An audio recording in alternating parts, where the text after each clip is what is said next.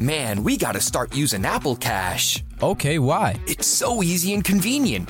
Apple Cash lives in messages. All right. So I can pay you in the convos we're already having, not forget a payment, or have money sitting somewhere just collecting dust. Oh, that is nice. And then you can use that cash right away and buy stuff like at a store with Apple Pay. I don't have to do all that bank transfer stuff? Nope, it's just right there. Easy, convenient, and secure.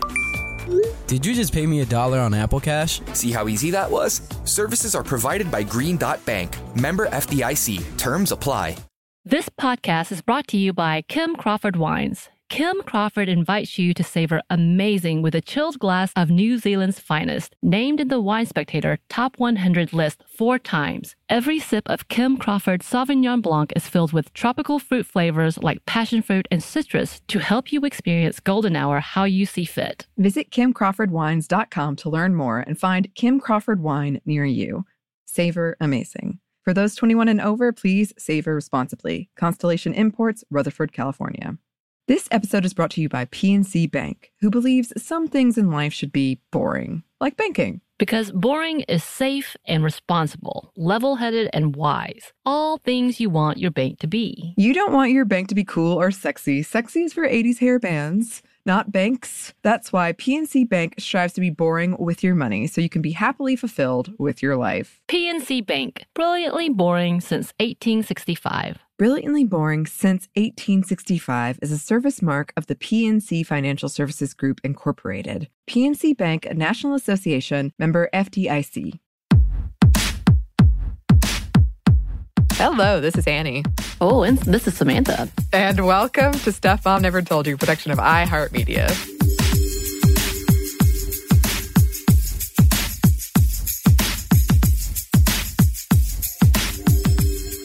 Today, we are so excited, so excited because it's time for another female first, which means we are joined by our good friend and coworker, Eves. Hi, Eves. Hey, y'all. Yay! Hi. How, how are you doing, Eves? I'm doing well. You know, I have my ups and downs, as I imagine every y'all and everyone else are having right now. But um, I'm doing really well. I'm like really steeped in history, so I'm having to try to make sure that I stay really present in the moment since I'm doing so much history research. I'm like, is it 2020 or is it 1919? Who knows? Because um, I'm not going so outside you that have like a you have an exaggerated version of what everyone is experiencing wherein we don't know the date or what day of the week it is you're like is it 1919 Right. I was thinking about this the other day. Yeah, I was like, well, I like because I'm not there's there's not that much interaction with the world around me. I'm like all so steeped in history. It's just become a whole thing for me. That is such a specific like history podcast researcher problem. I love it. And you are coming to us from your home studios. Uh, as samantha and i are i'm coming from my closet. Uh, would you describe your home studios for us? So um, the the quote unquote home studio that I'm in right now is the the room that I usually uh, work from. So it's my study.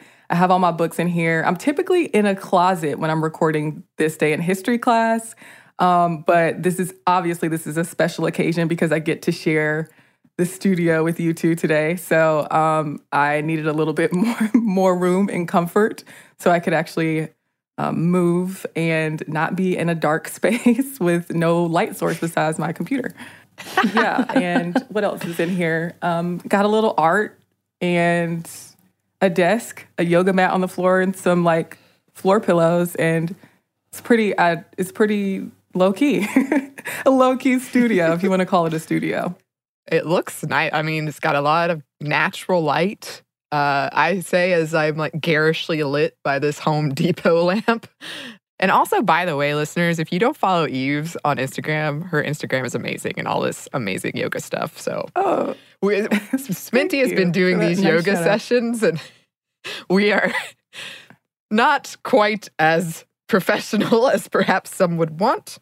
But uh, yes, I always really appreciate your posts, and they're they're amazing. So check well, that thanks. out. And I appreciate what you're doing too, because it's like to me, you know, any amount of yoga that one can have more in their life, I'm all here for it. Yes, yes, it is. It's been really nice, actually. Yeah, it has. yeah. Um, okay.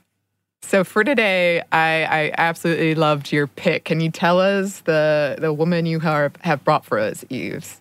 Yeah, so today we're going to be talking about Jackie Ormes. And she's one of those people who I got to touch on a little bit in this day in history class, but that's only so long. And I just really wanted to dig into her story a little bit more because it truly is fascinating. Her story is one of those first that's like as we always put our disclaimer on first like first have a lot of social implications and like there are a lot of caveats to first but in this case it's one of those first where she was the first black american woman cartoonist to have her own syndicated comic strip um, it was read across the us read widely but it's still one of those industries where there aren't a lot of black women in it. And obviously, the industry is very different now than it was when she was working in the 1900s. But who doesn't love, you know, cartoons? Oh yes, I I really enjoyed digging into her her art and the comics that she's done. I had I had like legitimately it was like, oh, this is great. This is so good. Yeah. Right.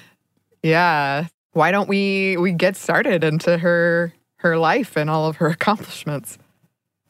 Cool. Yeah, let's do it. Um, so she was born Zelda Mavin Jackson in Pittsburgh, Pennsylvania, around 1911. Um, her father was William Winfield Jackson, and her mother was Mary Brown Jackson. So her father, he had a theater and a printing business, and her mother was a seamstress, and she loved music and the arts. So that was a part of her life early on. She also had a sister named Dolores and her father died in an accident when she was young, and that left her and her younger sister in the care of their mother and other family members. They lived with their grandmother while their mother worked as a live in domestic worker. And so, as a child, she moved with the family to Monongahela, which is in a suburb of Pittsburgh. Uh, she drew a lot from the time of her childhood. So, not only did she have those arts influences around her when she was a child, she was already doing a lot of her own drawing. So she published her first cartoons in high school yearbooks around 1929 and 1930. So that was, I think, as a you know, a lot of people start getting those experiences with art and with the careers that they want to go into early on in their high school years, and that is that was the case with her. So she was working in her, for her high school yearbook. And so while she was still a student at Monongahela High School, she inquired about working at the Pittsburgh Courier. So, the Pittsburgh Courier was a black newspaper established in 1907. It was one of the first black newspapers to publish both local and national editions. So, they assigned her to cover a boxing match and they sent kind of the chaperone with her. She did that. And then, after she graduated high school, she moved to Pittsburgh and she began working as a proofreader at the Pittsburgh Courier. So, kind of a natural transition from the work that she got with them in high school and then moving to work with them after she graduated high school.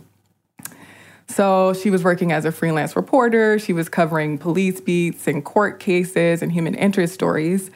But she was really interested in drawing. Like that was the thing that pulled to her, even though she was doing all of this reporting work, she was really interested in drawing. And so she married Earl Ormes in the 1930s. And they had a daughter together, Jacqueline, but unfortunately, she died of a brain tumor when she was very young. But Jackie, she released her first cartoon in 1937, and that was Torchy Brown and Dixie to Harlem. So, this is the first cartoon that we see over the course of her life. She has four. So, this is her first one. So, it lasted for about a year from May in 1937 to April of 1938. And that was published in the Pittsburgh Courier which, as I said earlier, you know, Pittsburgh Courier had different editions across the United States. So that helped her work as we go on throughout the through the rest of her cartoons, throughout the rest of her career. Um, that helps her get a national readership that comes along with her being in the Pittsburgh Courier.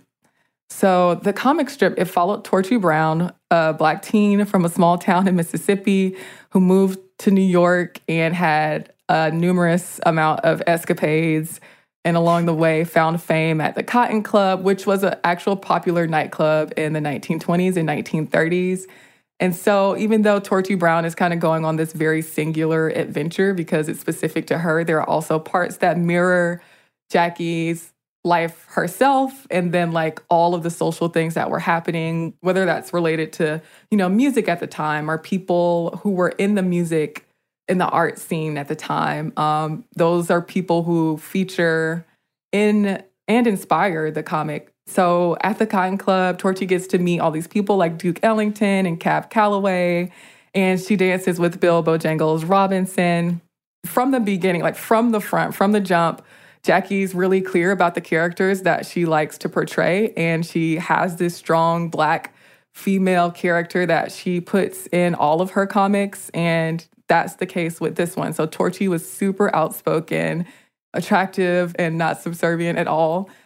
And she wasn't a caricature as so many other depictions of Black people in general and Black women specifically when that comes to, you know, caricatures like the Mammy and just all of the other derogatory stereotypes that people would place on images of Black girls and Black women in the media. Torchy was not that at all. She was super outspoken. She had a lot to say and a lot of meaningful things to say. And she wasn't a caricature at all. So that that comic just followed a lot of her adventures, but at the same time, it addressed a lot of social issues that were happening and that a lot of other people weren't talking about and especially not black female artists or black female, specifically black female artists who were making cartoons.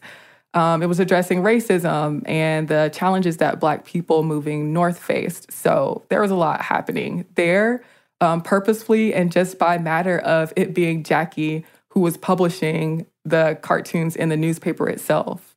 Right, because I imagine, no, I know for sure it was mostly white men another industry dominated by mostly white men mm-hmm. and still is yes. unfortunately to some degree yes and um, white men there were also white women who were working and there were black men who were working and who were her contemporaries who were also producing cartoons that had messages that were related to racism and some of the some of the same things they, that we're talking about not all of the same things because later in life you know, Jackie gets into things like abuse against women and like, you know, some really some things that like nobody else was talking about in cartoons, but there were other people, but they didn't quite do it in the way that she did it in terms of like white women were drawing white women characters a lot of the time.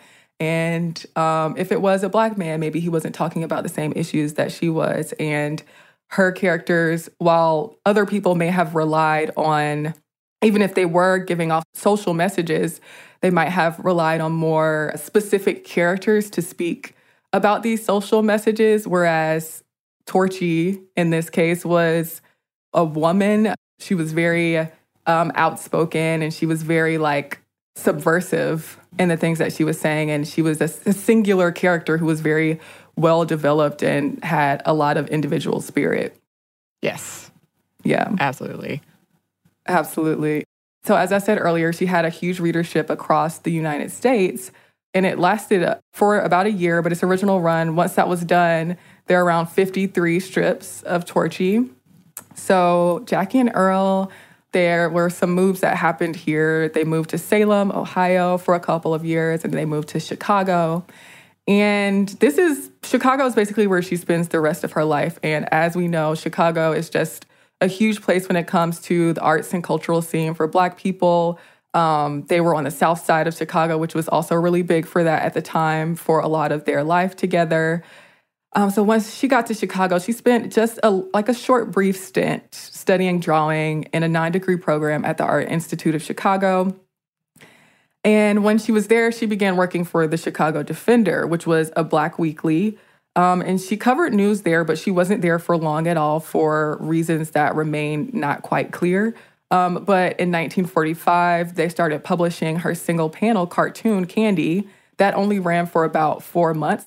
So Candy was a domestic worker who worked for a rich white woman. And so she like, she was very subversive in, in a similar vein to Torchy. And she, like I said, that didn't last that long, but that year, that same year, she was already back putting work in the Pittsburgh Courier, even though she was still living in Chicago.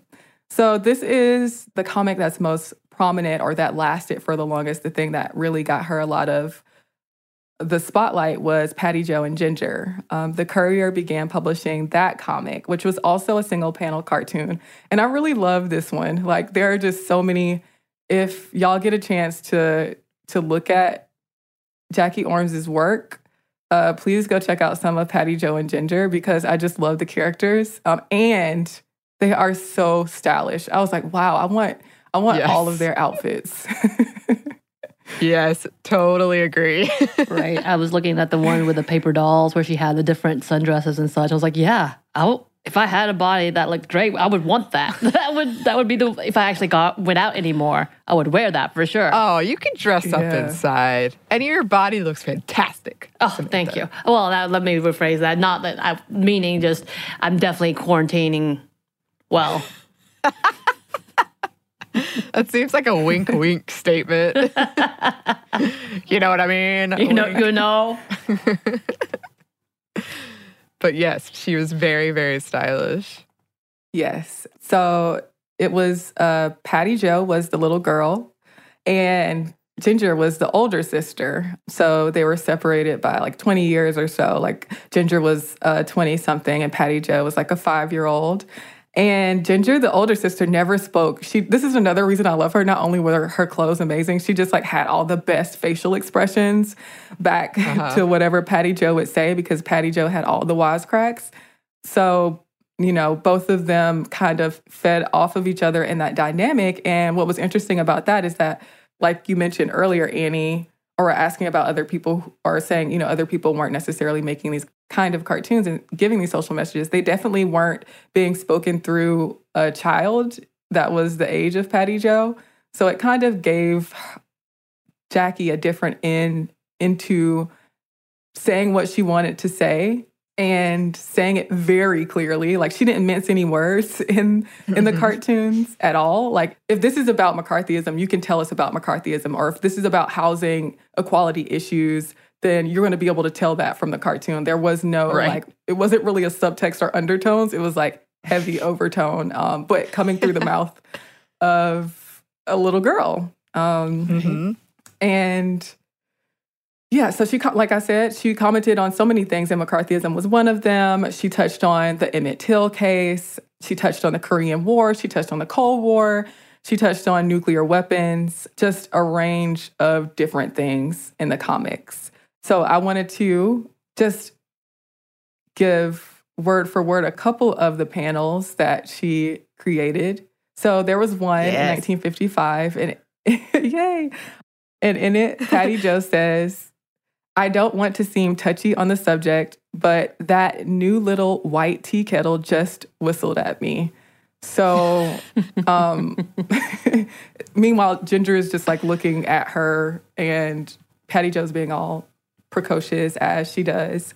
And obviously, there are all these uh, implications that come with what Patty Jo was talking about the history of like black men and white women, and like all of the things that got black men lynched um, when it came to interactions with white people.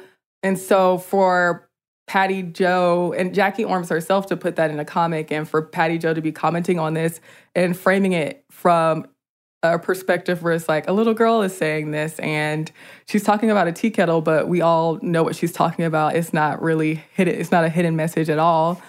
Mm-hmm. Is very in- indicative of the kind of work that Ormes did. Like that was pretty much how the rest of her comics went. So there is another one where Patty Jo refers to a letter that she wrote and she said, It's a letter to my congressman. I want to get it straight from Washington.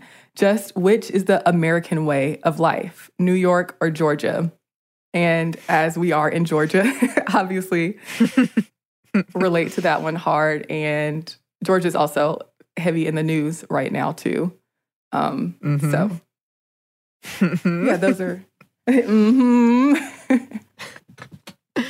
sure is. Sure is. Um, probably not the spotlight we wanted, but. No, I would say definitely not. we have some more for you listeners, but first we have a quick break for a word from our sponsor.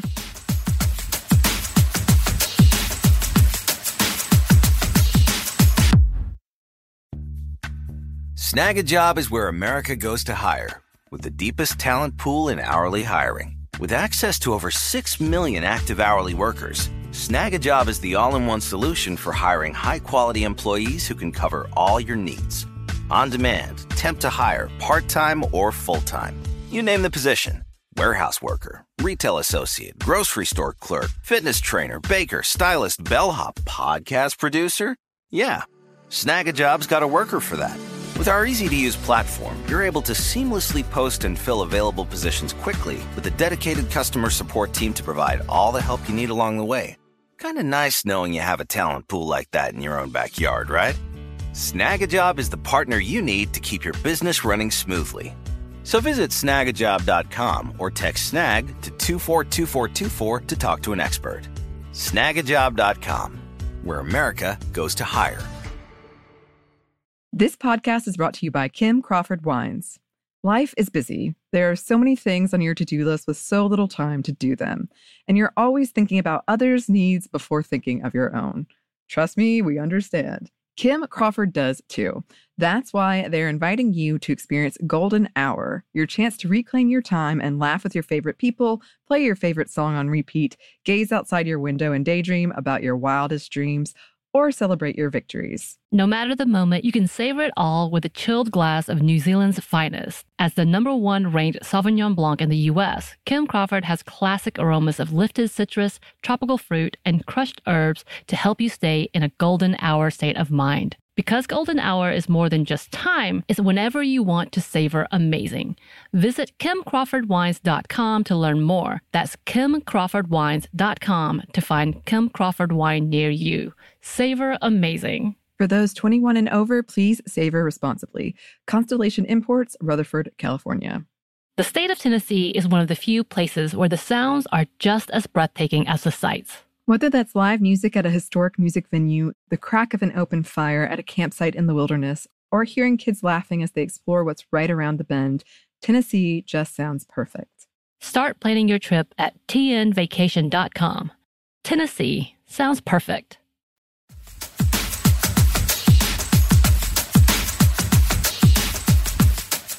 And we're back. Thank you, sponsor. So, Patty Jo and Ginger ran for a really long time. Uh, it ran for 11 years from 45, 1945 to 1956 for over 500 cartoons. So it did really well. It was read by a lot of people yes. and it appeared in other newspapers. And it even had a doll based on it. So in 1947, the Terry Lee Doll Company created a doll based on Patty Jo. The doll was originally produced by the company until 1949 she had a bunch of like accessories and dresses. She had a huge wardrobe, the doll did. And it just defied stereotypical images of black girls that counter to other dolls and as we spoke about earlier, media representations of her. Um, she looked just as mischievous, the doll of Patty Jo did, as she was actually in the cartoons. But even though the doll wasn't produced that long, you know, it did have some popularity. And it's like worth a lot now. Like those dolls are worth a ton. Gosh. Yeah, they were and their outfits were nice too. Mm-hmm. Mm-hmm. So all the while she was creating all these cartoons, she was doing everything herself. So there wasn't a division of a story staff and drawers and inkers. She was doing everything, you know, and that ended up, you know, that had an effect on her physical health later in life um, as she did get rheumatoid arthritis, which affected how she was able to do her work. But she worked a ton and she had that same fire for creating characters like Torchy and characters like Candy and characters like Patty Jo and Ginger, even though Ginger was silent. She was also a very important character in it as the older sister of mm-hmm. Patty Jo. She ended up bringing Torchy back in 1950 at the request of a syndicate. And that was called Torchy and Heartbeats. And it ran for four years. And while that was more so about relationships, you know, it was about love this time, it was also in color rather than in black and white. Um, there were a few like content issues in the beginning because they got a guy named John Messman to write the dialogue. Obviously, Jackie was not happy with that kind of arrangement. And there's a oh quote where she says she never liked dreamy little women who can't hold their own. So she eventually ended up getting creative control over the strip again. And that one, just like the other one, still had political messages in it. So it had, it talked about things like violence against women, public health, environmental issues like environmental racism, and big, big ideas and big messages in it, just like the rest of her work did. Um, and there were people who spoke on enjoying how much they enjoyed Torchy and enjoyed Jackie Ormes's comics, like Langston Hughes professed to be a fan of the Torchy comic. And as we'll talk about a little later, Jackie was she rubbed what is it rubbed elbows or shoulders? Rubbed elbows. I can't think of the idiom right well, now. Well, now it's probably quarantine times, probably rubbing elbows. I think it originally was rubbing shoulders, but you're right. I didn't Maybe even it think. is. Yeah, that's a bad idiom in quarantine times. we're gonna have to reinvent a lot of things, including some phrases. true, true. But the, the point that I was trying to make there without an inappropriate idiom for this time is that she later, um, we'll get to how she did meet with a lot of people who were also in arts, like in Chicago, just because of the circles that she ran in and the kind of prestige that her husband had because he managed a really nice hotel in Chicago. But yeah, she she also, like I said, a lot of her comics were inspired by the times and by like jazz singers and the arts and culture of the time. And she herself was a very fashionable person in real life. Jackie Ormes was, and did a lot of things with that as well. But anyway, she also made paper dolls, which was kind of a tradition, I guess you could say at the time, to go along with comics. And hers were called Torchy Togs. Um, and those are just little paper dolls that were as cute and stylish and you know, just in that went along with the Torchy comic. And yeah, so that's what she did for a lot of her life. She worked on several comic strips and she did a lot of reporting, but she also did things in Chicago. So that that had nothing to do with her comic strips. Like she put on fashion shows and she had fundraisers and she went to community events, um, like appearing at Career Day. And she was known in Chicago for her participation in anti racist and humanitarian organizations and movements. And knowing that the times were that what they were, and we're talking about the 1940s and the 1950s, she sometimes worked with members of the Communist Party. So, as we often get to in these stories, we love the ever so ubiquitous FBI file. There was one on Jackie Yes. that ran for around 10 years. we love a good FBI file. I just love every time we talk Yes. about a strong, yeah, a strong black woman. We're obviously going to call talk about Yes. the FBI being suspicious and putting a like following them and tagging them somehow. Yeah, it's sure to happen. Sure to happen. And Mm-hmm. that was the case with Jackie. Um, agents interrogated her um, from time to time, and they reported about those interrogations. They linked her to the Southside Community Arts Center, the Artists Guild, the Cultural Club, and the Du Bois Theater Guild. Um, and here's an excerpt from what one agent wrote in her file. So here's what they said. As a result of the interview, it was apparent in interviewing agents that the subject is not very well informed or intelligent, but rather a pseudo intellectual type person, flighty in temperament and not inclined throughout the interview to seriously consider what the agents were attempting to clarify. Oh, that's So she- outrageous. It is. And we have to imagine that that, that was their impression of her, but that was a purposeful uh, communication of character on Jackie Ormes's part. Right. So I can just imagine her being there giving the face of, you're stupid. I'm not answering these questions. And because they're so frustrated and they don't want to say they're outsmarted by a black woman, they're like, oh, she's flighty. She definitely didn't understand what we were asking Right. her. right. That's got to be it. Right. yeah, personal biases were definitely involved in the situation. She said in later interrogations that she wasn't a member of the Communist Party per se, but she did align with the party because it offered, quote, humanistic, social, and economic advantages to Black people.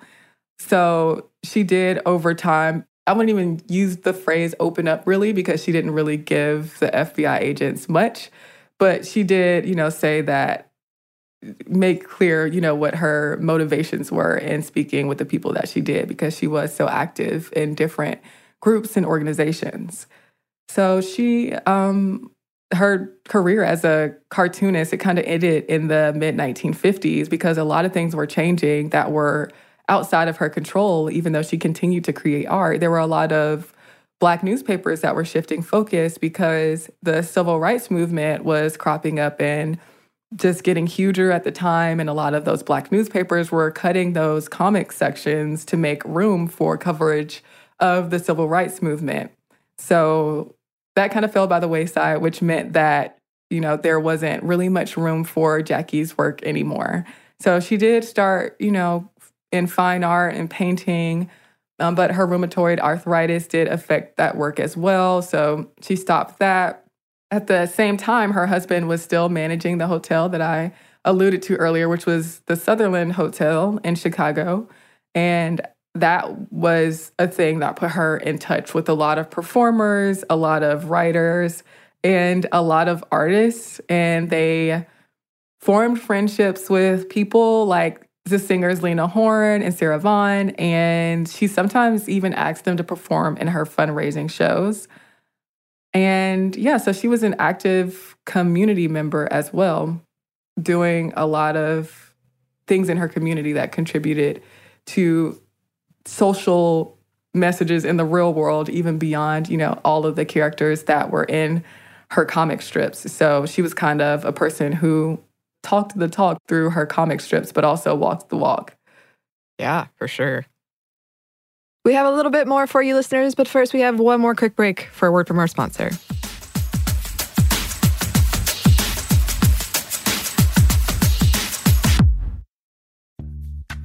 Snagajob is where America goes to hire, with the deepest talent pool in hourly hiring. With access to over 6 million active hourly workers, Snagajob is the all in one solution for hiring high quality employees who can cover all your needs. On demand, temp to hire, part time or full time. You name the position warehouse worker, retail associate, grocery store clerk, fitness trainer, baker, stylist, bellhop, podcast producer. Yeah, Snagajob's got a worker for that. With our easy to use platform, you're able to seamlessly post and fill available positions quickly with a dedicated customer support team to provide all the help you need along the way. Kind of nice knowing you have a talent pool like that in your own backyard, right? Snagajob is the partner you need to keep your business running smoothly. So visit snagajob.com or text snag to 242424 to talk to an expert. Snagajob.com, where America goes to hire. This podcast is brought to you by Kim Crawford Wines. Life is busy. There are so many things on your to do list with so little time to do them. And you're always thinking about others' needs before thinking of your own. Trust me, we understand. Kim Crawford does too. That's why they're inviting you to experience Golden Hour, your chance to reclaim your time and laugh with your favorite people, play your favorite song on repeat, gaze outside your window and daydream about your wildest dreams, or celebrate your victories. No matter the moment, you can savor it all with a chilled glass of New Zealand's finest. As the number one ranked Sauvignon Blanc in the US, Kim Crawford has classic aromas of lifted citrus, tropical fruit, and crushed herbs to help you stay in a golden hour state of mind. Because golden hour is more than just time, it's whenever you want to savor amazing. Visit kimcrawfordwines.com to learn more. That's kimcrawfordwines.com to find Kim Crawford wine near you. Savor amazing. For those 21 and over, please savor responsibly. Constellation Imports, Rutherford, California. The state of Tennessee is one of the few places where the sounds are just as breathtaking as the sights. Whether that's live music at a historic music venue, the crack of an open fire at a campsite in the wilderness, or hearing kids laughing as they explore what's right around the bend, Tennessee just sounds perfect. Start planning your trip at tnvacation.com. Tennessee sounds perfect.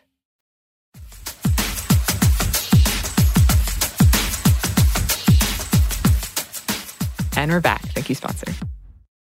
So here's where we arrive at the end of Jackie Ormes's life.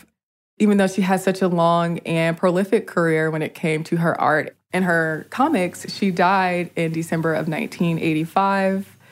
And there was an article in the Chicago Tribune where Jackie's sister said Jackie's philosophy of life was that you don't wait for someone to encourage you to do things. If you want to do it, then do it. She was that way since she was little and doing sculpting, painting, writing, drawing, whatever.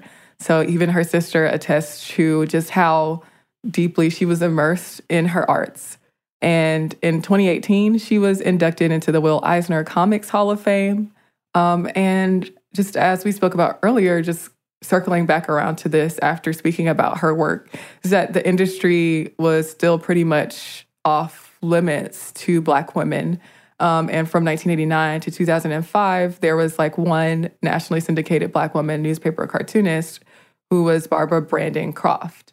So it was definitely an area where the wheels were turning slowly. And even though Jackie at the time didn't get a lot of shine, even though her comics were decently read, she still didn't get a ton of recognition. And over the years, people have mentioned how they've been inspired by her work. People like Barbara Brandon Croft have talked about how their work was influenced by Jackie Ormes's work and just the recognition that she deserves now that we do have more information on her or that she has come back into the public light.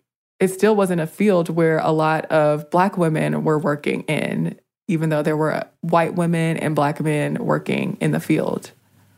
Mm-hmm. Yeah. Um, and it's again, this is one of those things where I'm so thrilled you brought this to to our attention because I had never heard of her, but I'm also angry that it took this long because I loved it. Like I really was reading her work and just loved it. Mm-hmm. Um, and I, I, I think in something like comics, comic strips, it's easy to dismiss them as sort of frivolous or, or you know, not that uh, serious because that's kind of inherent in their nature. But she was making powerful statements right in her work, and we can still see that continue to this day when it, you think of something like political cartoons. But we definitely shouldn't dismiss the power of what she was doing. Right. It's just like having being able to read these comics in a newspaper, even though it's in a light-hearted format, messages that are actually serious, but also you get to laugh at.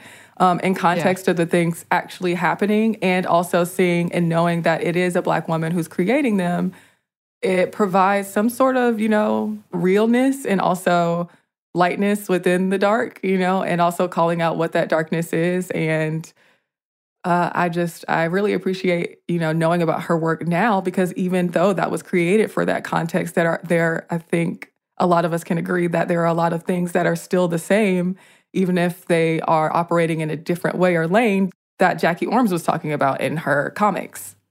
Mm-hmm. Yeah, absolutely, and I do think um, it is palatable to present it in that way, to present things that perhaps people don't want to think about or talk about to put it in something that is maybe on the surface lighthearted or is funny, but also very serious.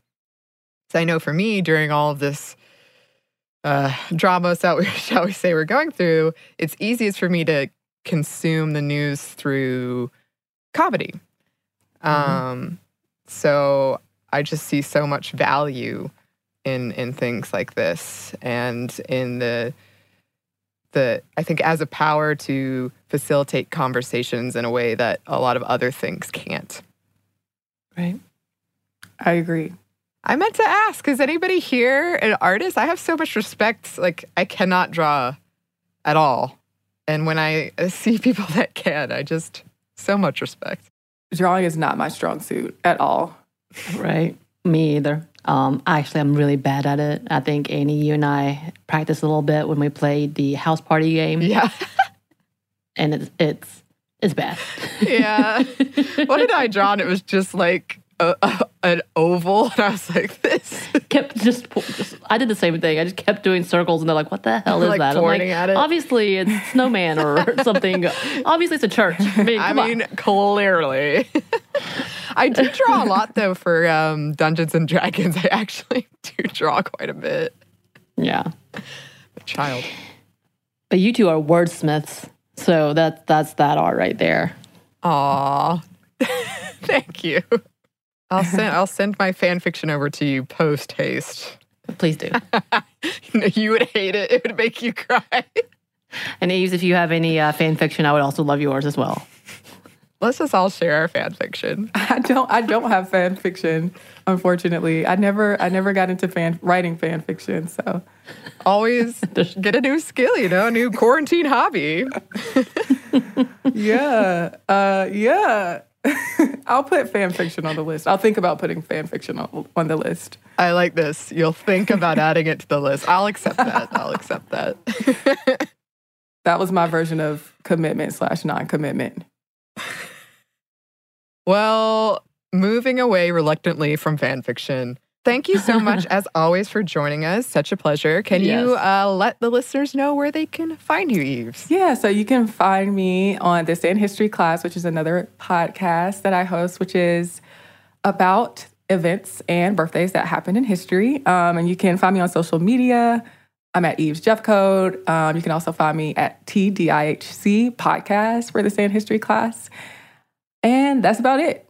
Yes, yes. Definitely go check all that stuff out. All awesome. And if you would like to email us, you can. Our email is stuffmediamomstuff at iheartmedia.com. You can find us on Instagram at Stuff Mom Never Told You or on Twitter at Mom Stuff Podcast. Thanks as always to our super producer, Andrew Howard. And thanks to you for listening. Stuff Mom Never Told You is a production of iHeartRadio. For more podcasts from iHeartRadio, visit the iHeartRadio app, Apple Podcasts, or wherever you listen to your favorite shows.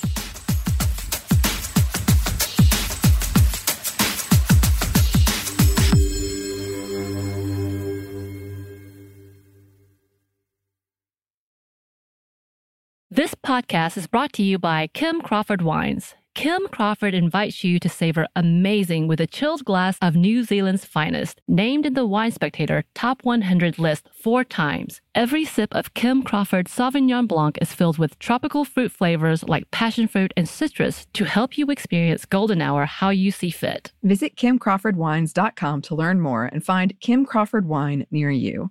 Savor amazing. For those 21 and over, please savor responsibly. Constellation Imports, Rutherford, California.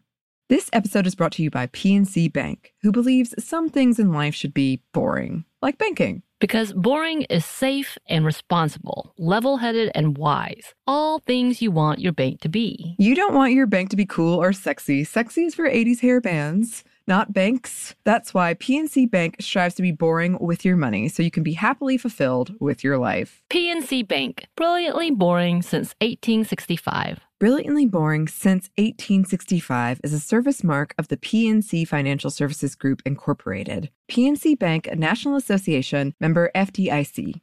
The state of Tennessee is one of the few places where the sounds are just as breathtaking as the sights. Whether that's live music at a historic music venue, the crack of an open fire at a campsite in the wilderness, or hearing kids laughing as they explore what's right around the bend, Tennessee just sounds perfect. Start planning your trip at tnvacation.com.